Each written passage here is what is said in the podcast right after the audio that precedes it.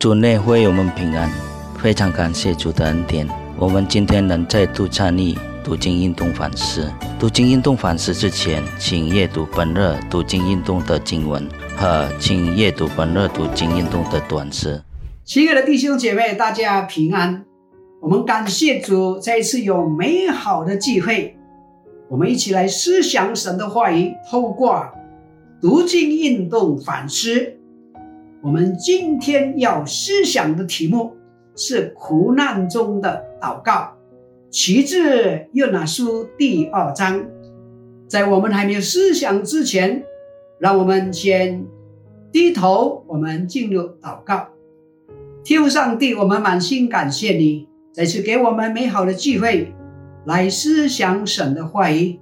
我们需要你的话语来滋润我们的心田。我们需要你的话语，每天来引导我们，好让我们可以走永生的道路。透过你的话语，让我们的道路越走越光明，越走我们越讨你的喜悦，成为神真正的门徒。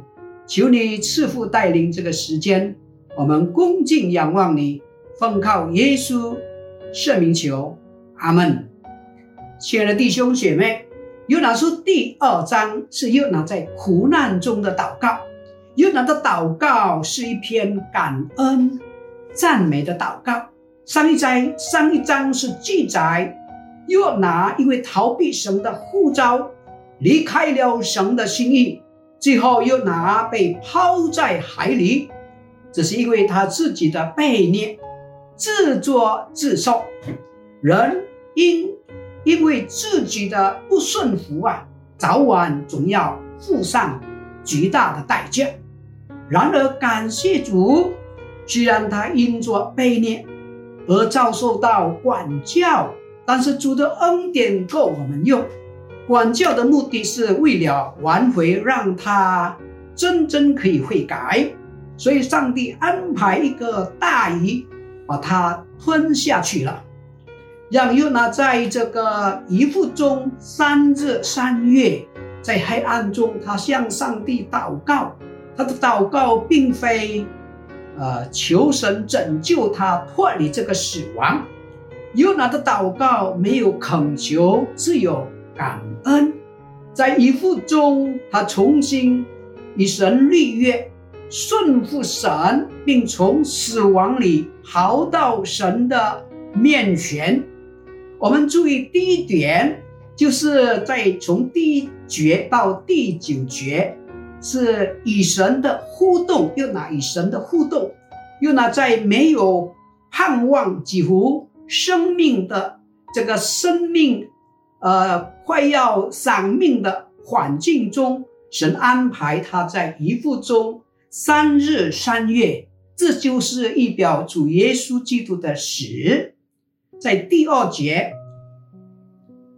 我造一患难求告耶和华，你就应允我从阴间的深处呼求，你就俯听我的声音。神是创造沧海和旱地的神，用了在一腹中，就好像在阴间的地方，没有光，只有黑暗。第三节，你将我投下深渊，就是海的深处，大水环绕我，你的波浪、洪涛都漫过我身。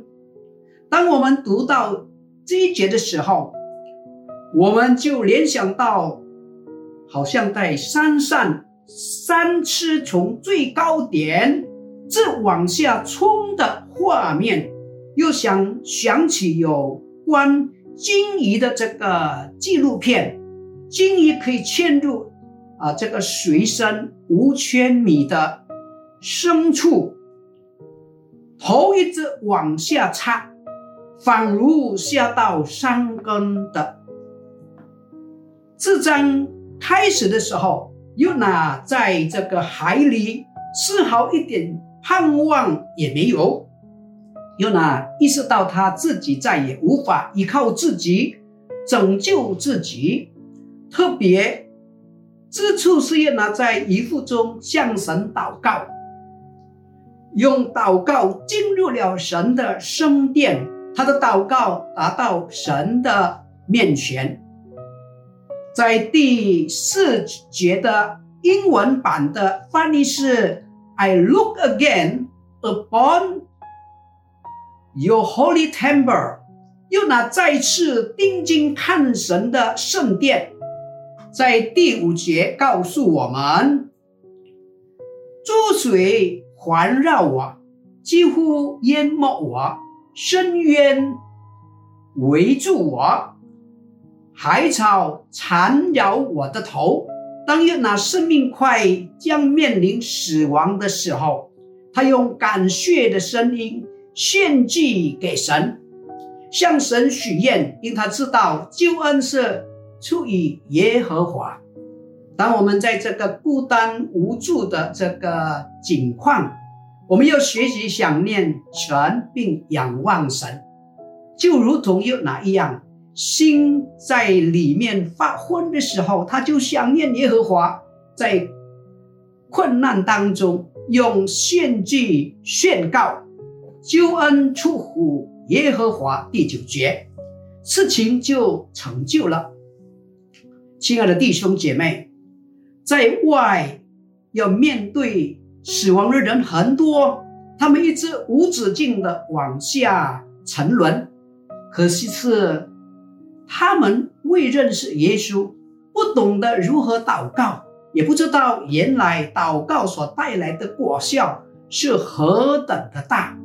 感谢神赐我们祷告的权柄，在我们人生当中有困难。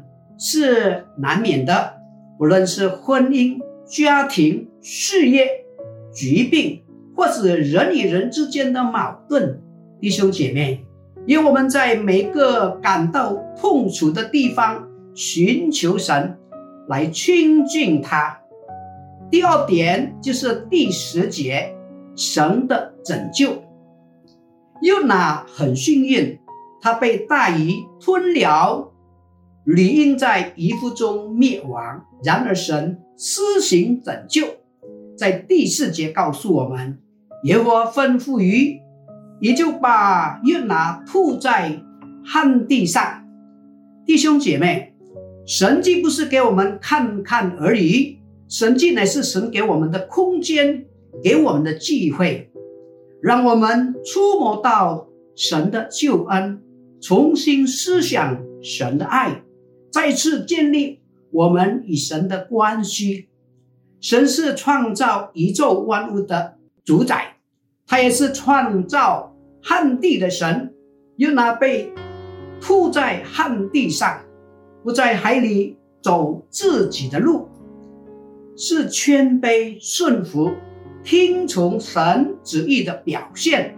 即使我们未到这个又拿的光景。也得求主帮助我们在遗腹中更多更深的思想神，让我们体会到无止境的沉沦的可怕，让我们更多的依靠神，仰望神。感谢主，